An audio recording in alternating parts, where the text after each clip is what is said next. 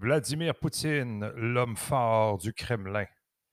Il, était confirmé avec 76% des voix jusqu'en 2024, mais il vient de se revoter lui-même avec beaucoup d'amour la possibilité d'avoir deux mandats consécutifs.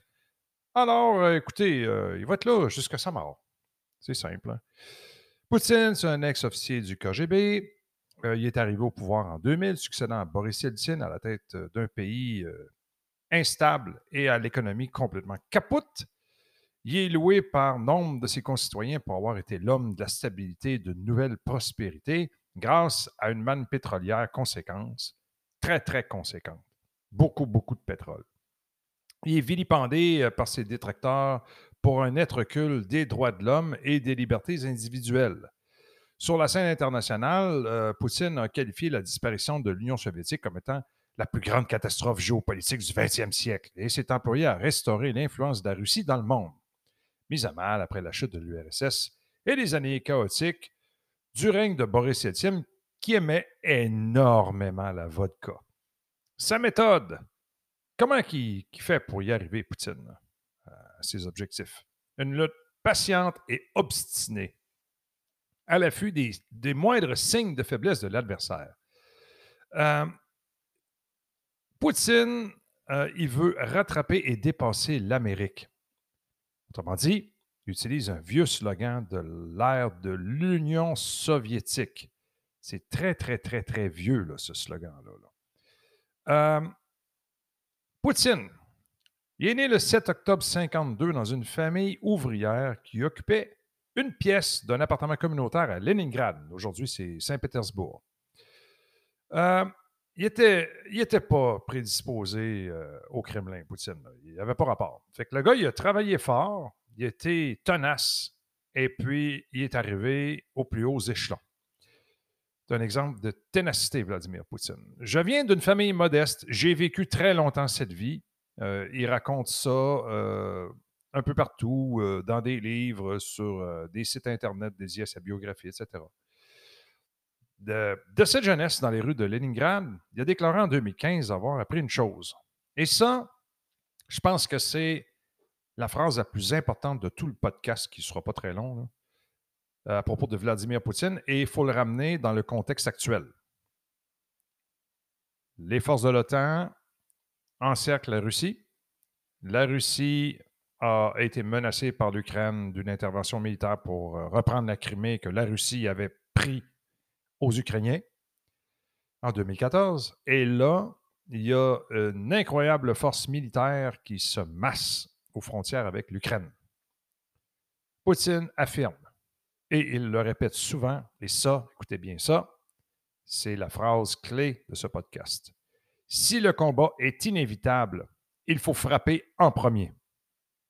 Diplômé de droit, il entre au KGB, dont il devient un agent de renseignement extérieur. Il sera envoyé en mission en 85 et euh, jusqu'à 1990 à Dresde, en Allemagne de l'Est. Un endroit euh, très, très moche et très, très pauvre. Après la euh, dissolution de l'URSS, l'agent du KGB se recycle en conseiller aux relations extérieures du nouveau maire libéral de Saint-Pétersbourg, puis entame une association fulgurante en 1996, il est appelé à Moscou pour travailler au Kremlin. Nommé en 1998 à la tête du FSB, successeur du défunt KGB, il est désigné un an plus tard premier ministre par le président Boris Yeltsin à la recherche d'un successeur capable de garantir sa sécurité après sa retraite. Ça, c'est spécial. Le gars cherche un successeur pour être sûr qu'après sa retraite, ça est correct. Ça, c'est bizarre. Yeltsin et son entourage avaient été séduits par la discrétion et l'efficacité de cet homme au front dégarni et au regard perçant. Certains proches de Yeltsin pensent alors pouvoir le manipuler facilement. Mais Vladimir Poutine entreprend de rebâtir l'autorité de l'État en formant une verticale du pouvoir dépendant de lui seul. Il a cultivé euh, l'image d'un dur, et ça a commencé en octobre 1999 à la suite d'une vague d'attentats il engage la Deuxième Guerre de Tchétchénie, un conflit sanglant marqué par des exactions de l'armée russe et en bombardement aveugle de la ville de Grozny. Cette guerre sera le fondement de sa popularité en Russie et à l'origine de son image d'homme à poigne. Quand Yeltsin démissionne fin 99 et désigne son premier ministre pour lui succéder, Vladimir Poutine s'est déjà imposé comme le nouvel homme fort du pays. Il est élu très facilement en 2000. Poutine accélère sa prise en main du pouvoir en s'appuyant sur les structures de force, services secrets, FSB, police armée et sur ses proches de Saint-Pétersbourg. Il fait rapidement rentrer dans le rang les oligarques, ces hommes d'affaires qui ont fait fortune en profitant des privatisations opaques des années 90. Les exclus du jeu politique, puis emprisonnent les récalcitrants, comme le patron du groupe pétrolier, Lukos, gracié en 2013 après dix ans de prison. Donc, il l'a dompté en sacrement. Le Kremlin met aussi au pas les chaînes télévisées dont la liberté de ton héritée des années 90 le dérange désormais, le petit écran est au service de Poutine. Ah, regarde donc ça, c'est le fun.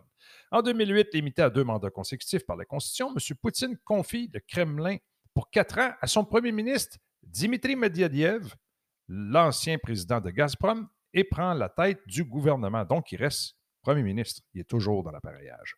Il est toujours en arrière. Il y en a même qui se demandaient si, dans le fond, Medvedev avait vraiment les codes nucléaires ou s'il était resté dans les mains de Vladimir Poutine. Alors, euh, c'est un individu qui est euh, déterminé. Il veut, euh, il veut relancer la Russie, veut la mettre au premier plan. Il a fait des deals avec la Chine. je pense que Poutine ne pliera pas les genoux face à l'OTAN cette fois-ci. Il n'a pas le choix. S'il plie les genoux, il va, en subir les contre-coups. Euh, à l'interne. Euh, écoutez, il y a un allié de taille qui est la Chine et euh, il faut que je vous ramène à ma réflexion qui est deux fronts distincts, un objectif, deux fronts, c'est-à-dire l'Ukraine et Taïwan, deux fronts militaires, un objectif, la chute du dollar américain. Alors sur ce, on se reparle dans un autre podcast. Soyez à l'affût de nos prochaines nouvelles.